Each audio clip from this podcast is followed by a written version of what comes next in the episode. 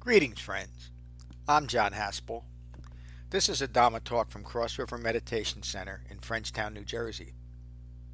If you find benefit from this talk, please support the restoration, the preservation, and the presentation of the Buddha's Dhamma with your donation at becoming-buddha.com. Thank you. Peace. Today's the 11th class, I believe, on the 26th class, 26th chapter Dhammapada. Um, and this is getting to, uh, it's called the Jaravagga, Jaravagga, which is a teaching uh, on the three marks of existence, on the, the, the, whole point, the whole point of insight of true Vipassana is onto the three marks of existence, anicca, anatta, and dukkha. Anicca is the impermanence of all phenomena. Anatta is the not self-characteristic, and ongoing deluded thinking maintains that common human problem. The Buddha taught, I mentioned it earlier, that uh, in anatta has all kinds of mystical connotations that are usually uh, greedily clung to to many people, but it doesn't, it be, because it continues a misunderstanding of self. What the Buddha taught, using the word anatta, is that your views of self are wrong views. Let go of the views, not to try to establish some mystical self as a denial of a human self.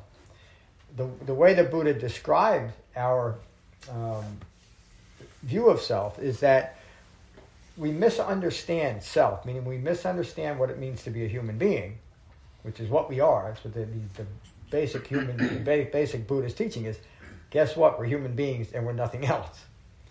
We, because we misunderstand self, the Buddha's words are we become anything other than self. And again, those who are prone to mystical thinking take that to mean we're supposed to establish ourselves in something other than self. The, what the Buddha is saying is because we misunderstand self, we create a caricature of ourselves, a fabricated self. And it is that fabricated self that suffers. It is a fabricated self that comes down with mis- mental distress and physical distress that it won't accept. And then one thing, just to touch on what does mental distress is an, is an aspect of living a human life. It's difficult. The Buddha starts out with saying dukkha occurs as a consequence of having a human life. There are going to be difficulties. He's immediately putting us into the soup so we can taste it. This is human life. It's not to be escaped from. If you try to escape, any aspect of it, including the unpleasant aspects of life, you're discounting your entire life. It can't be done. The Jaravagga, um, and we, we, we teach this. In fact, there's a, how long? I think it's 36 class uh, structured study on true Vipassana, insight into this. Uh, this is a, a much shorter version of that. The Buddha's words The world is always ablaze with the fires of passion, yet fools laugh with delight. And we all do that. We do it all the time. And that's really, I was going to reference somebody, and I'm not. Um, we've all known people that, uh, that uh, fiddle while Rome is burning. We, we create, and there's almost, I think we've all had nervous laughter because we're, we're afraid to face what's going on here. There's such a good example that I won't mention it, but those of you are probably making some of the, the connection to that. Fools laugh. There's another sutra that we did, the Balavagga, I think it was Matt taught it, um, that fools grieve. It's such an important statement. When we're, we're complaining about, when we're grieving about our life or who we are in our life, we're being foolish. Why? Because it's simply what's occurring. And we cannot change anything unless we accept first what's occurring. The Buddha taught radical acceptance through insight in this way. Your mind is shrouded in darkness. The pleading of this human being from 2,600 years ago. The mind is shrouded in darkness. Will you not see? The body is a painted image, a mass of injury and disease, always craving. Understand all this is impermanent. The Buddha first describes a human condition that is pretty grim, isn't it? But he doesn't leave us there. In the next sentence, he says, It changes. Take a breath. When spent, the body is sick and fragile. Upon death, this, this fool, I'm sorry, this foul heap breaks up as death is the end of life. Why was he saying that? It's something obvious because even during the Buddha's time, people people practice speculative self establishment in non physical realms, meaning this life is unimportant because I can get to whatever my heaven might be in another life. The Buddha said that's a foolish way of looking at your life because you just lost your own. This is your human life. It's going to end. It might end in the next breath. Enjoy it now. Make it meaningful right now because this is what we get. And this is not to say that there maybe there is something else for human beings beyond this human life. Maybe. But there's no way we can know it. And it's a waste of time and it's a waste of my life in this moment to speculate about it to, to do something now to plan for something that I don't even know is going to happen. In fact, I can say for sure it's not going to happen to me because how could it? If it does, it's going to happen to, to some kind of me that I'm not even aware of now. It doesn't even make any sense. So, if for me to continue to establish that, it's just rooted in the need for escaping this life for a, for a different one, for a fabricated one. And the Buddha describes that. Only fools delight in the bleached bones settled here and there. Meaning, look at, look at, at all the death out in the world. Why are you so enamored with this, with this one life? Make the most of it.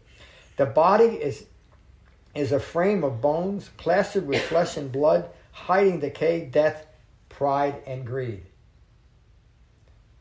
He takes mental constructs and ties them in or groups them in with physical disease. What did just talk about, Dustin? The body is a frame of bones plastered with flesh and blood, hiding decay, death, pride, and greed. Pride and greed are the same as death. It's a living death.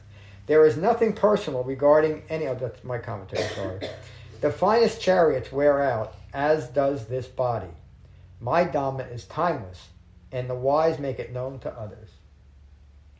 The fool grows old in bulk. The, the fool grows old in bulk alone, while continued ignorance obscures wisdom. Now the Buddha's words, look at the personal, the personal nature of this.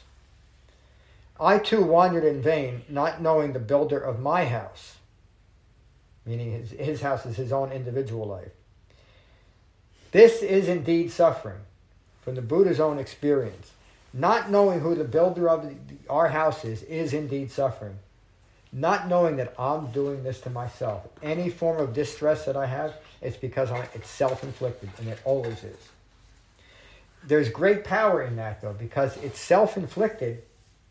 I can stop doing it. I can stop cause, being the cause of my distress.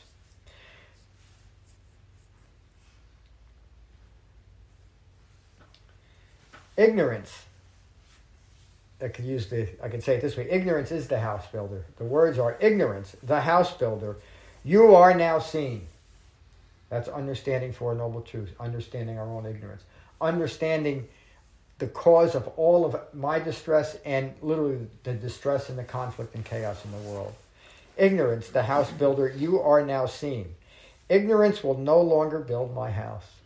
So again, the, the Buddha paints a rather dim picture and then he gives us the reality of understanding.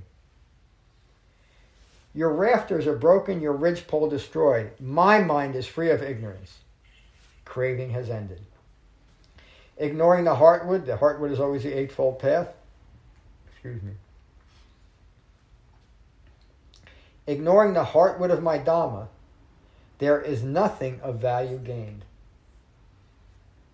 Fools languish in ignorance like the old cranes on an empty pond. I love that, that bit of visual. Those who waste their lives clinging to ignorance gain nothing of value. No matter what, we can get we can get the biggest hut with the most coconuts. It won't matter if we're rooted in ignorance. Like worn out arrows, they can only sigh over the past. I thought that was the end of the sutta. So let's not be like worn out arrows and sigh over the past. And how do we do that? How do we not regret the past? By being accept present for the. For, I'm sorry. Accept it. Accept it, and another word for that is being present, because the only way we can accept. Brilliant, Dustin. Thank you. The only way that I can accept what's going on is to be present for it. I can't accept the past if I'm stuck in the past, and I certainly can't accept something that's never happened, meaning the future. So why try to manipulate the past or create something that neither one of those are, are real? the only reality that human beings are capable of is to be present for life as life unfolds. That takes what Dustin just said radical acceptance. It means taking an impersonal view of each and every moment. As the Bahia Sutta, as the Buddha taught Bahia, there is no you here, there, or anywhere in between. Meaning there's no there's no more establishment of a fabricated self in my mind in all the situations my mind can conjure up. Here, there, or anywhere else. It's a direct line teaching the purity of a human mind, the health of a human mind by letting go of I making, letting go of I making through understanding the three marks of existence. So that's my talk for today. Uh, let's go around the uh, the uh, online, the virtual room first. And uh, Brian, we'll start with you. How are you, Brian? Good, John. How are you today? I'm good. Thanks for asking. Um, yeah, I, I, enjoyed this one specifically around the chariot. My, my chariot's breaking down right now, but um, I now know who built the chariot. Yep. And there's there's no longer any attachment to that chariot, and it just um, seeing through that, right? It just it just makes getting through the difficulties. It's not it's not fun, but it's not it's not awful, right? And yeah. it just, it just makes life uh, manageable in that way. So um, this one hit home. Thank you. Yeah. Appreciate it. Thank you. Uh, could, could you come on screen? Because I can't really tell who, who you are if I can't see your face. And I understand if you don't want to, it's okay. We'll work it out. Uh, Mary, since you just popped up, so nice to see your face. Hi, John. Hello, everybody. Um, you know, it just reminds you this is not me, this is not mine, this is not who I am. Um, so, very beautiful uh, presentation. Um, so, thank you, John. Thank you, Mary. Alex, good morning. Hi, guys. Um, yeah, I'm going to take a noble silence. It, uh, enjoyed the uh, text. That's all I've got. I'm glad you joined us today, Alex. Good morning, Mateo. Hi, everybody. Uh, yeah, I like a lot the, the metaphor with the builder. So it makes a lot simpler to understand it. And so, uh, as usual, we need to be aware of the of our ignorance and the ignorance that surrounds us. That I think that the lesson that I get from this class to acknowledge that and and work on it. Yeah. Yeah, and that and it is just that. That's the practice: is recognizing and abandoning our ignorance. Excuse me for a moment. Uh, I have a question. Please. Uh, when we talk like the, the, the, big introduction today about the, the precepts, and I always struggle with the fifth precept when you say about intoxicants. Mm-hmm. Uh, not not because, not I struggle because I get intoxicated because like I I realize talking about ignorance that my my view is is really extreme so I'm I'm, I'm thinking of an intoxicant edge. So I don't drink alcohol and I don't take drugs, but I go like further. I think intoxicant for me is means, for example, so caffeine. Yep. So everything that clouds my mind, you know, or sugar, all this stuff, even if it's a change. But so I wonder if, if my view is right or what do you think about it? Yeah. Yes, I, I think your your view is, is absolutely right, and thank you for bringing it up. Any anything that we do, and it could even be an idea that we become intoxicated with, right, is an intoxicant. Including, you know, I'm the I'm the world's greatest meditation teacher is a form of intoxication, isn't it? Especially when I'm clinging to it. And if you really look at each of these precepts, they're all kind of the same thing. They're all pointing to a fabricated view of who I am that results in certain behaviors that are obvious. So the precepts are very um, profound and nuanced teaching on basic human behavior that, uh, that happens to come out in these five very specific ways. You know, so very insightful question and comment. Thank you, Mateo. John, is wrong view an intoxicant? Sure, it is. Yeah, I mean that you could. Thank you for pointing it out. Uh, the the most intoxicating of all uh, things is wrong view because that's what we try to maintain. And the Buddha's counter to that, right view. Yeah, don't get caught up on uh, I shouldn't be drinking or I shouldn't have caffeine. Wrong view. So if it's impeding, hindering your practice, you should abandon it. Yep. It, again, it's brilliant, David. Did everybody hear what David said? Uh, having a cup of coffee in the morning is, is not necessarily anti Dhamma or a bad thing. Uh, it, it, it's okay to take our comforts it's when we insist that I have my comforts or have more of them or that I hoard them or anything else, I, when I personalize them, now we're in trouble. But simply enjoying a, a cup of coffee or a glass of water is kind of the same thing. What am I using it for? If I'm using it because I'm, I'm mentally or physically spent, I need coffee to get through my day, you need to look at that and abandoned because no human being who's living an authentic life needs those kind of intoxicants. But again, you bring up such an important point. It's not just not just taking a drink or an illegal drug. It can be anything that we use to intoxicate ourselves. Ultimately, it's a it's rooted in a wrong view of who we are in relation to the world. We have become anything other than self through our intoxicant, the intoxicant that we use. So thank you. Uh, Steve, how are you? Good morning. Good morning. Thank you, John. I'm good. How about you? Thank you for asking. I'm doing good. Uh, it's very amazing teaching, but I have question about uh, precepts. Please. Uh, what about uh, eating animals? It's broke. Uh, eating what eating, about, eating animals? Yeah. Yes. What about it? It's kind of yes. Uh, it's kind of like breaking precept or not necessarily. No, I mean, there there is there are suttas um, where where uh, the the monks. I, was going to say monks and nuns, but I don't remember any related to a nun. Interesting. Uh, where monks would go out on their alms rounds and they come back to the Buddha, all proud, proud and full of themselves, saying, "So and so offered me a, a, a piece of lamb, or a piece of goat, probably back then, and I wouldn't take it because I'm not about killing animals." And the Buddha verbally beat the hell out of him. Because how can you treat someone who is giving up their last morsel of food to feed you with the hope of getting a little dhamma back? That's how they, that was the exchange for their food, for their sustenance. How can you do that? And think about that. Even today, it, it's a noble thing to say, well, we shouldn't be killing any animals. But if you just had a little, a little thoughtfulness about that, you realize that entire populations of this planet would vanish if they weren't somehow allowed to eat human animals. populations. Pardon? Human, human populations. Human populations, yes. So it, it, it, it, you cannot make blanket statements about anything because that, that obviates impermanence. We also should be thoughtful. It's, it's um, years ago, I grew up with, with hunters, even though my father really wasn't much of one, but he, he did because his friends. And I, the first time they took me out on a, on a deer hunt was it happened to be in the backyard. They taught me how to use a bow and how difficult it was going to be. You know, you're never going to get one, but if you do, take a shot. And as soon as I walked out the back door, there's a deer 50 feet from me. And I put, took my bow up and I'm going to I'm going to kill this poor deer. And the thought that I had was, what the hell am I doing? I got 20 pounds of hamburger inside. I was 12 years old or something. I knew I didn't need to kill that deer for food, and I didn't. And the, my father's friends, you know, they, they ragged me for the rest of my life because I was afraid to do it. I wasn't. And I'm not saying I'm some moral um, benchmark. It was a personal choice in that matter. But the, in the next breath, this, this guy's name was Mike. He went out into the woods and chased the deer, and eventually he got it. It was right for him to do. And he took that deer and he brought it home and he chopped it up, and his whole family lived on that. So, it, it, it, am I in a moral position to say he was wrong and I was right? No. I was right because it was what I needed to do for myself. So again, it, it maybe a long-winded answer, Steve, Slav, Steve. Um, it's a personal choice.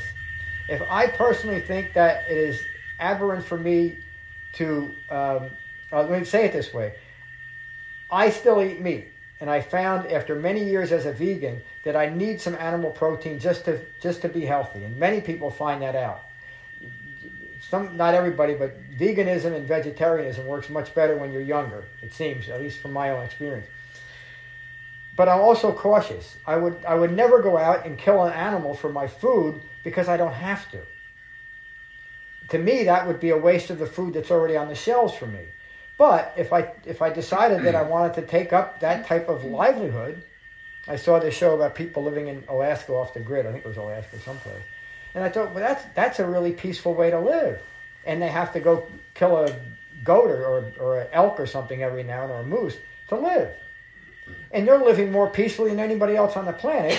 And twice a year they go kill something. So, you know, we, we cannot make these blanket statements and just assume that because killing is bad, that all killing is bad. When it's a, inappropriate for me to not kill, I don't. But I guess you could say by me going to going to buy a, a couple chicken breasts in the supermarket, is that killing? I don't know, but it, I, I don't see it as such. If any, other people want to judge it, okay, but that's conflict in their mind. So, did I answer your question, Steve? Yes, you did. Thank you very much. So basically, uh, short line, it's uh, up to person. He have to make decision for Use the them, and no judging for It- rest of it. It's up to it's up to people, and it's up to si- situations too. It I mean, it literally is. Again, uh, just referring to people in. But I mean, there's people that live in the jungle that can't eat, eat anything but snakes or whatever. You know, it, uh, it, it's just a ridiculous statement. I would say, you know, in, in Frenchtown, New Jersey, I can make that mindful choice whether I need to go hunt for my food today, or or go buy a chicken breast, or grow grow vegetables. I mean, you know, again, like I said, I was a ideological vegetarian vegan for many years, and I was superior to every other person that ate a hamburger all those years. I wasn't a peaceful vegetarian by any means, because I was, and you better you better be one too. Can I say something? I Please. So the precepts are designed to orient us to how to reduce our own suffering. Yes. My, so notice that when killing something, you suffer. Um, you know, If it's and- through wrong intention. Right, right, right. And so, so right, so you're, it's, it's, uh, again, I don't want to say up for interpretation. Help me out here, John, but it is kind of still requiring the middle way when you're Oh yeah. looking at the precepts. And but beautiful. The Eightfold Path provides that middle way because it, it avoids the extreme view that I could easily fall into because of people I'm hanging around with in modern ideologies that you can never kill an animal. It's completely a thoughtless view, isn't it? Because you're not considering everything. I also And- feel like if you are dealing with somebody who's a soldier, for example, Exactly. is not, you know, or a police officer, you know, Yep. that it's not like they are on the outside now. Yeah. Yeah. Again, everybody can say that, that war is awful and we should never have wars. That's ridiculous. It really is. Why? Because we have Happening, wars. Yeah. It's simply Yeah. about intention. I don't go out of my way to stomp on a lantern bug, Mm. but if I stamp, if I accidentally step on one, I don't judge myself. Yeah, yeah, And again, that's right. You stay in the present moment, and then you take your next breath. Yeah. It's simply about intention. And I think sometimes we can get into the extremes of these precepts and start, what if? What about that? And Yeah. it's all about does it cause suffering? And if it does, abandon it. Yeah, it, it, it, the the extreme view is that it, it's uh, when it's unnecessary, inappropriate to kill, we shouldn't kill. and there's times when it is, or for certain individuals it is. Uh, and being in, a, in an army, a fighting army, is a good example. We live in a violent world that still requires armies. They, it just does.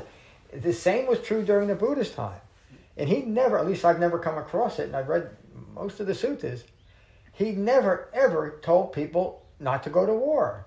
When leaders and leaders always came to Siddhartha because of his reputation, and they he, they wanted his counsel. They're saying there's a war coming up. I have to go. I have to go fight Clinton, which is the next town over from. I have to go fight them because of this and that, or because of my own need for dominance. What should I do?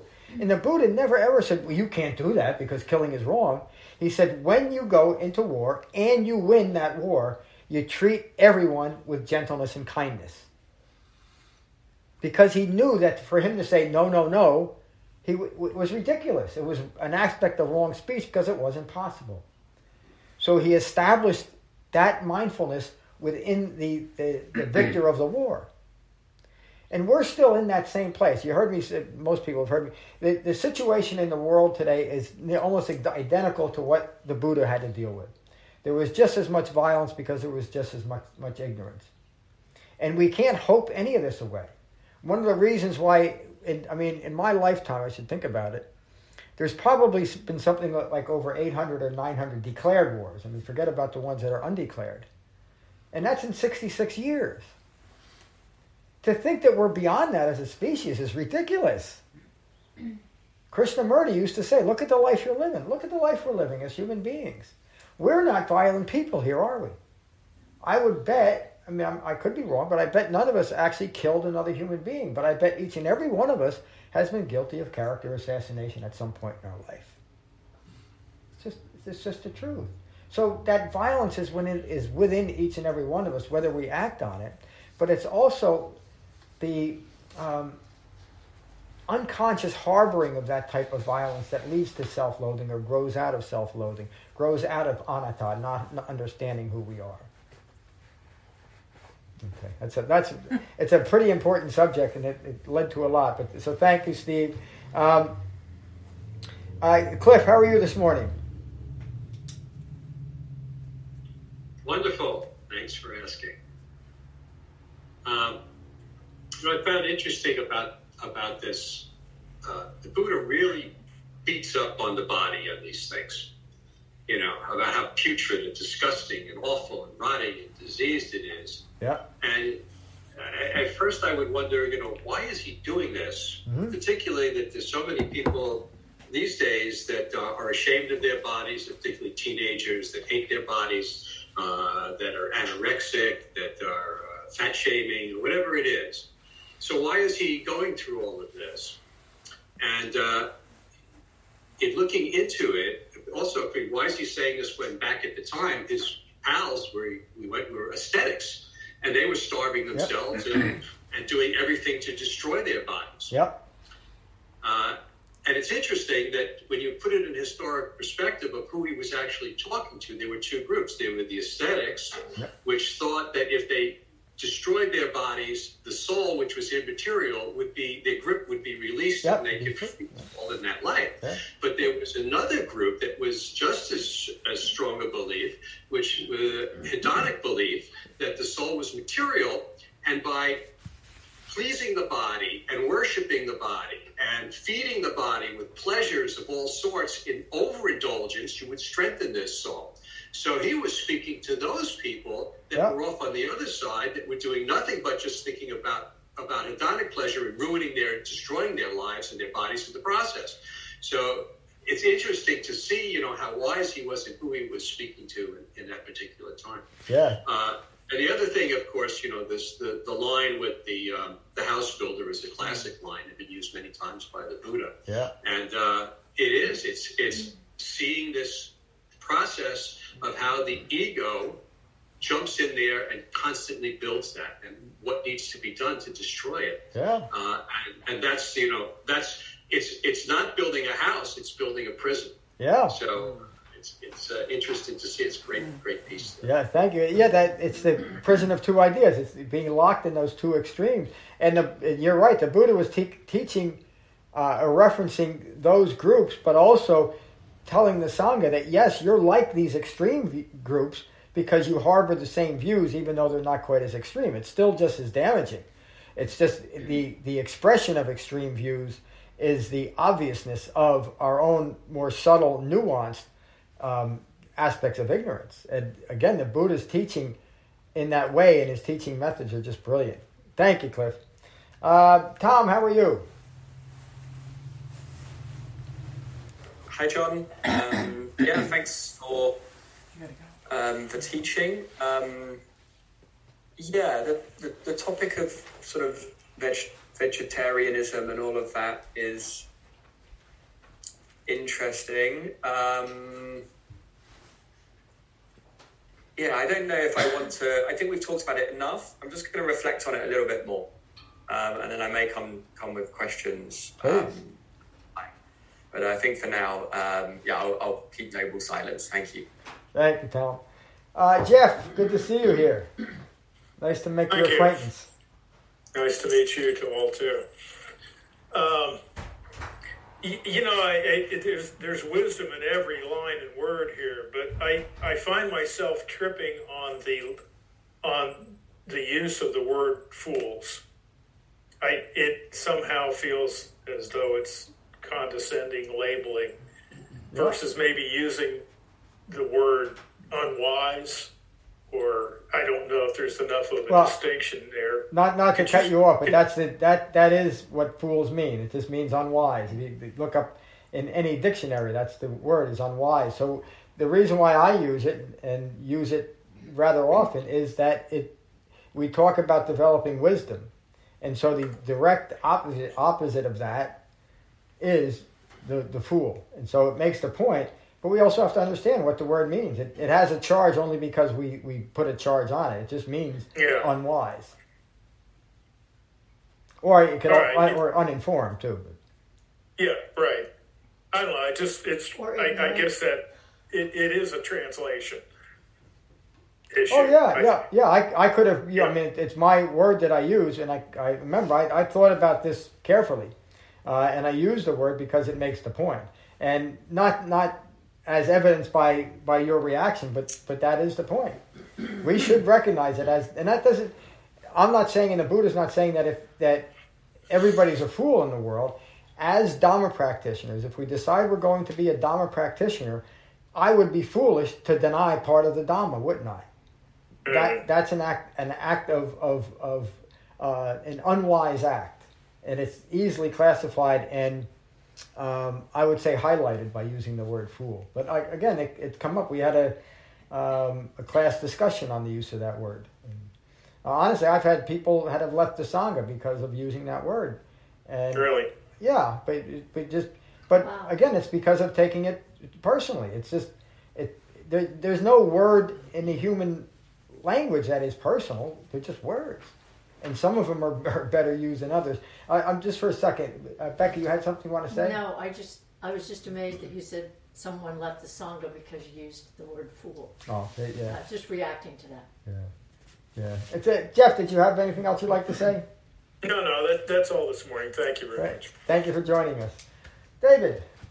Morning, John. I'll take noble silence. Glad you're here. Hello, Jen. Yeah, I feel like I said enough. Thank you, John. This Yeah, is really enjoying this class. Yeah, me too. Thank you. Sangha mom. Sangha Mom. Thank you, John.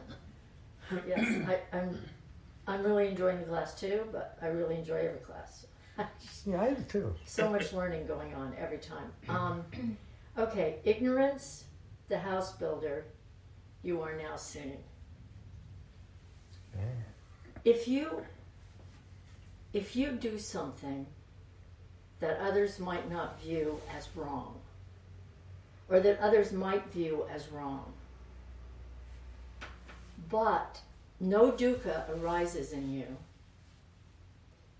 uh, you are aware of what your intention is, Yep. and you have no stress over that particular action, then you're in right view. Yep. And Uh, you're, to, you're u- in, I would even use, say you're in absolute right view. and just to use the example, David used the example of stepping on a lantern fly, and that he wouldn't purposely step on a lantern fly, but if he happened to step on one, he wouldn't beat himself up. Yeah. But if you are a gardener and a scientist and you understand that lantern flies are not in danger of extinction, but they are ruining your crops, then you might kill the lantern flies with no with no dukkha at all. yeah. And you are in right view Yes. when that happens. Yep. And if I happen to love lantern flies, which I do, by the way, that wouldn't. They're beautiful. That, that, Very and and I am mindful of who I am. It wouldn't bother me at all. That that you're killing lantern flies mm. because that's what you're doing. Yeah. It's none of my business. That's Okay. all in Why do I And need we to? can still be friends. I mean, I, I, absolutely, and maybe then I could understand a little bit about why you feel it so need, why you feel you have to go kill all those poor bugs. Now I can understand it because I'm able to stay present with you, and yes, yes, I can understand why you want to do it. You know, so your roses grow.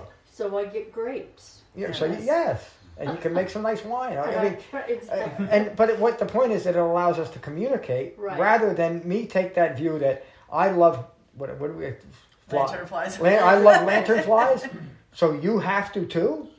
right. Or, or no. I, I love only Democrats. So you, I mean, you know, Yeah. look at where we're Yeah. taking it, Mhm.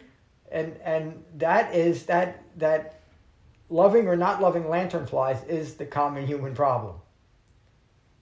especially when I insist that you have to be like me. And mm. especially if you can communicate that to me without making, without, or if I can listen to you communicate that to me without feeling judged by you. Yeah, I might I might say things like And I, that feeling of being judged by you yes, is coming from me. I mean, yes. might be coming You're blaming me for your what you're much- feeling. Yeah. Yes, as much as it's coming, as it might be coming from you. I mean, you might be judging me, but Well, my typically both people are judging being each other, aren't judged- they? Right. Yeah. Exactly. Yeah. There, it, it, it reminded me of that years ago I had a friend of mine. His name was Robert Wolf. He wrote this great book called "What It Is to Be Human." Uh, everybody should read it. I think it's still available. He was a um, an amateur, but a worldwide um, uh, anthropologist. He was actually a chemical engineer that just got interested in it later in his life. He was uh, he was in his mid seventies, and I was forty. And I met him, and he had this little house in Volcano, Hawaii, which is just outside of Volcanoes National Park on the Big Island. Um, and it was just kind of coincidence that I met him, and we became really good friends. But this guy was, um, he was fascinated with a certain moss that grew on Hawaii. I don't think it grew anywhere else, called Mililoi. And it was these incredibly, infinitely small little plants that, that clumped together and made something, but on their own you couldn't even see them. And he would he would talk to these little, plants, these millolos. He wouldn't walk on them, and they were all over his lawn. And it was it was just a remarkable. I can still see what I can still experience what it was like to see him in relation to his milliloli. Mm-hmm. And from the outside, it looked like this guy's insane. He was the most brilliant person I ever met, but he was just so aware of these tiny little gr- organisms that made these beautiful, lush carpet all over his lawn. And, and, and initially, I was thinking, what the, what the hell is, is this guy doing? And then I understood, and he taught me something about just because I don't understand that doesn't mean that there's that the, there's no value in understanding it Right. And that taught me so much about and one of the reasons why I respected this man so much. And I still go read his book, "What It Is to Be Human." It's, it's a great book. So. Um, I, and Jeff, I think I might have cut you off. Were you Were you finished? Yeah, yeah, Okay. yes, John. Okay, thank you, uh, Jen, Becky, Yeah. Adam. Adam. Noble silence for me, John. Thank you very much. Glad you're here. Hello, Dustin. Hi. Um, I guess what I've taken away from this is that um, I guess this house that I've built is is built from two things: is how and why. Like, how do I change this, and why did this happen to me? And my intoxin is negative thinking. So if I go to someone like a therapist and I get into those things about how do I change this and why did this happen to me, am I just increasing that fabrication that I've created, this house? Like, do I. Yeah, well, I, again, I don't want this to sound like I'm saying don't go to a therapist because I think there, I think many. I mean, there's good and bad therapists, just like there are you know good and bad meditation teachers.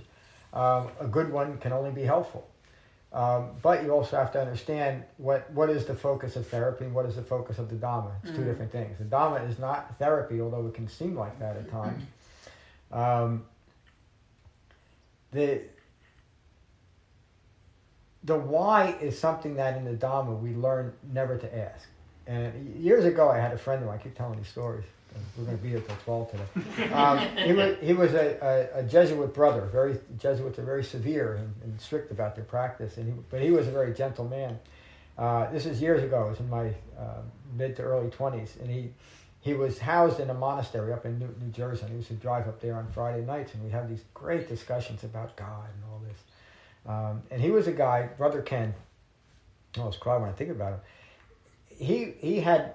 I'm not sure if they call it this anymore. Uh, not politically correct, but he had nine nervous breakdowns in his life, and he used to say, "What's wrong with losing your mind? Just get another one." and he was the most balanced person I ever met in my life. But he'd also say, John, I learned one thing, because I would always ask why. Why, Ken? Why this? And he said, John, never ask why. He says, because you're never going to learn anything. I thought, why can that be? But he understood that my why wasn't really a question why. It was, why is this happening? Yeah. And, and, that, and the distraction was just that. It was away from what is happening, trying to explain what is happening. Well, it's happening.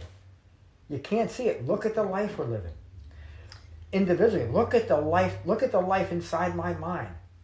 And the Buddha, the, the Buddha's Dhamma, gives me jhana meditation so I can remain concentrated and look at it. I can actually look at the life I'm living. Which has been beneficial to me to be able to just look at it instead of why am I feeling like this Yes. or why am I reacting like this? That's been my whole life. Yeah, and caught up in that why is I don't want this. Yes. Yeah. And but the also there's a coping uh, uh, there's a there's a cognitive uh, strategy in there too. Of Yes. You you're looking for if you know if I can just figure out why, then I can find an answer, and the answer will make me feel better. Yeah. Right. It'll So fix me. what you're Yeah. looking for is a sensation. Yeah. You're you're grasping after a sensation with this thought process of I gotta find the answer and then the answer will make me feel better. So you don't need that answer. Yeah. You don't need it. Yeah. Because You don't need it's, it. it's a fabric, no matter what it is, it's a fabrication. That sensation, you don't need that answer for the sensation of release. You don't need it. That's what we're trying to tell you. There- That's what I a- understand now. Yeah, I didn't before because I was just, it's a mental habit. Yeah. Right. Of But asking- also it's even find- asking why about everything about how does this work? How does Yeah. science work? Yeah, yeah, yeah. You know, it's not just about me and myself and my mind. It's just the way I look at the world. But at the same time, in the middle way, and I'm sorry, I'm, No, no, no. but there is a middle way in there too, of being gentle with yourself. If you recognize that you're trying to find an answer to make yourself feel better, it, it might just be that you have to find that answer to make yourself feel better. But just recognize that that's what you're doing. Yeah. You're looking for feeling better. really, that answer isn't No, it'll never be there. but you know sometimes uh, you know if i'm feeling weird pain in my side and i need need to go to the doctor so the doctor can be like that- your pain you know you're okay because i'm very attached to form you know then i have to do that you know so that's where the middle Well, not comes in. necessarily though. We we you don't have to I, i'm just saying Yeah. I, that's my experience of just if we find ourselves sick, we should go to a doctor. yeah we should That's not I making. I mean, it could No. be. You know, if, if I, I, I, I don't tell another story about myself. But they, they, We'll it, all it over all every situation, every human situation can be either rooted in mindfulness or ignorance. yeah yeah And nobody can, not most, well, the Buddha could, maybe I can occasionally, uh, but most people don't know the difference and they can't see the difference. It's just life unfolding. So it, again, it's up to us individuals. Are we going to look at the life we're living or are we going to question in a negative way, a blameful way? Why am I so screwed up? Who's to blame or where did I go wrong? Or It's all a fabrication. It's all a fabrication. Even if you could pinpoint to a time in the past when something happened to you, that is not what's occurring now. Yeah. We are the culmination of everything that ever happened. but what's happening right now is happening in in uh, in the framework of my mindfulness of the moment. And if my, ma- my mindfulness in the moment can be framed by an eightfold path, by reality, then this moment is stress free. The whole point of the Dhamma. This is not me. This is not mine. This is not what I am. I can And- just see how ignorance is a, a, a waste of time. It you know, When is. you're ignorant, you're wasting a lot of time of not being present by trying to figure out mm-hmm. or fix mm-hmm. things or you know manipulate life mm. Yeah. instead of just being present with life And energy. and energy. Yes. Yeah. a It- lot of wasted energy. It, it does. And you're in a uh, really a few class. I mean, you show how brilliant the teacher I am because in a few classes you, you've developed it's the Dhamma. Uh, you, you really develop great insight into this is just what we're doing, and it's just as practical. It's just a, it's. I, I remember when I first understood this, and my question still was I was still questioning whether it was actually a human Buddha. I really believed it was, but my next thought was, you know, this is just a better way to live in the world, whether it's all made up or not. I don't care. Yeah. But I mean, I believe it is. I believe there's some foundation in what a human being actually taught. But so what if it isn't? It works. It just makes sense. Yeah, yeah. I, I don't I don't need the ultimate provenance. It's not available. It, it just works. That's enough. That's enough provenance for me. And I think it's for you too. Now you're. Yeah. And that's why the Buddha kept saying over and over again, Ehipassiko, come and see for yourself. Don't go by my words. Because once you experience this, you know, there's no turning back, I think, even though I've seen people. Thank you so much. Nina, Good to see you. Thank you. As best as I can. um, I don't have anything to add today. Thank you. Thank you for joining. Crystal, I'm so glad you, you made it up here and you joined our Sangha. Uh, and nobody ever has to talk. If you'd like to share a little bit, I'd love to hear it. We'd love to hear it. But Um, I don't really have much to say, but I just, you know, that that we are causing our own suffering. You know, it, I forget it, so it's helpful to hear it.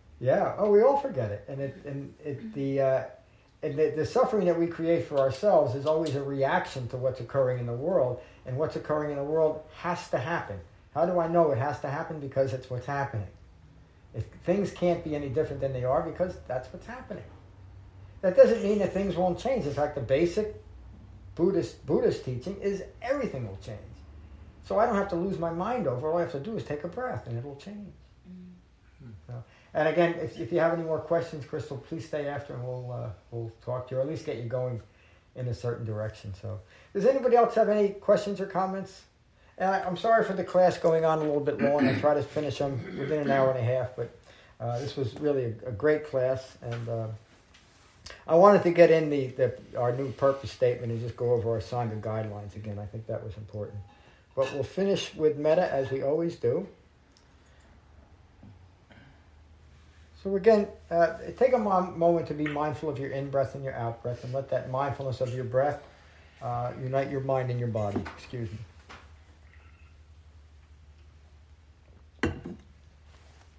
And these are the Buddha's words on metta from the Karaniya Metta Sutta. Uh, the Buddha's words. This is what should be done by one who is skilled in goodness and who knows the path of peace.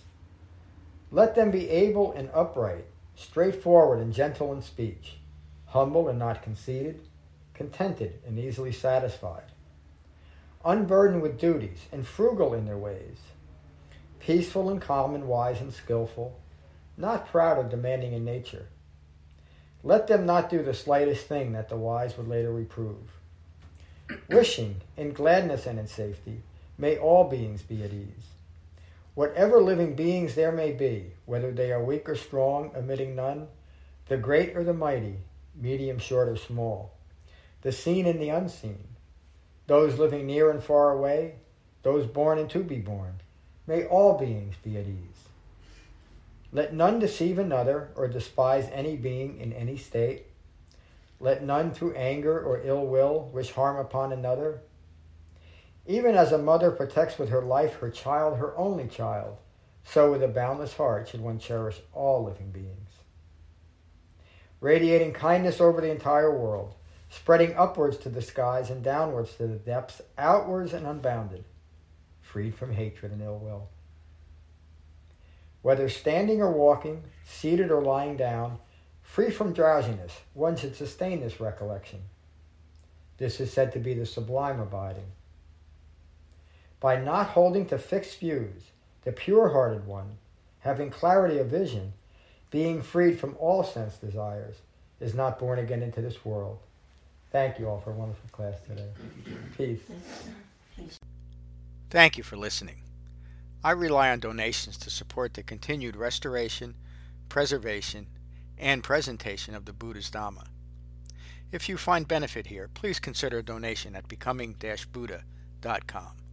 Thank you. Peace.